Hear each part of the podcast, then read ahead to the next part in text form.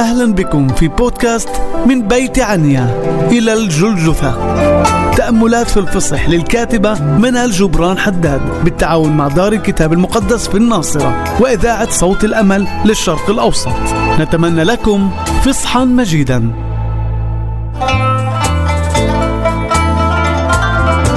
فانزعج يسوع أيضا في نفسه وجاء إلى القبر وكان مغارة وقد وضع عليه حجر. قال يسوع ارفعوا الحجر. قالت له مرثا أخت الميت يا سيد قد أنتنا لأن له أربعة أيام.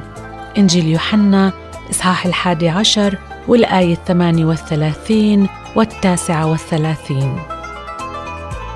يقف يسوع أمام قبر صديقه لعازر. وقد انزعج من كثرة حزن الناس المحيطين به وبكائهم فباشر بإجراء ما جاء لأجله أن يقيم لعازر من موته. كل ما رآه الناس محالا سيتعامل معه يسوع أمام عيونهم ويظهر مجده.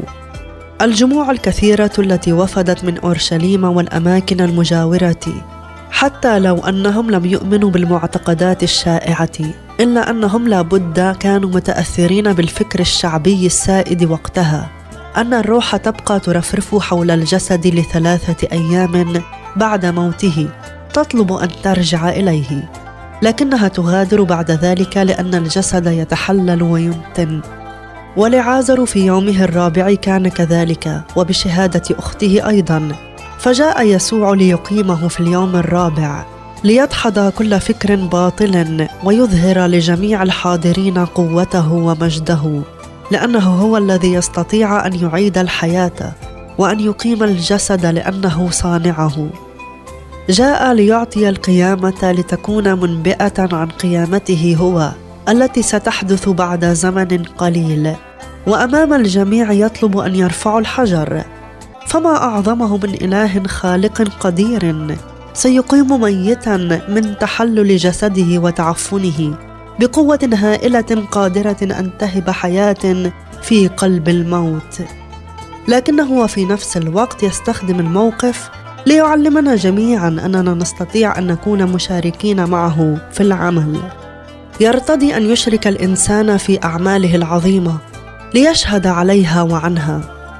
ألا يستطيع من سيقيم ميتا بكلمة؟ أن يدحرج حجرا بكلمة أيضا؟ هو قادر لكنه اختار أن يفهمنا أن لنا دورا نقوم به ويجب أن نعمله. نحن نستطيع أن ندحرج الحجر لكن إقامة ميت تكون من اختصاص رب الحياة فقط.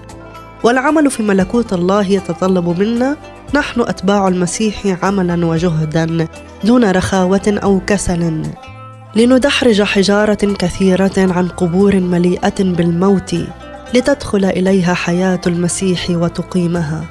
علينا أن نذكر أنفسنا كل يوم أن العالم حولنا يحتاج إلى عملنا في نشر كلمة الله ومحبته ورحمته وغفرانه. أن ننادي للجميع أن الله هيأ فداء للإنسان بيسوع المسيح. ننادي ونبشر ونعلم لكي تزال الحجارة عن قلوب ميتة.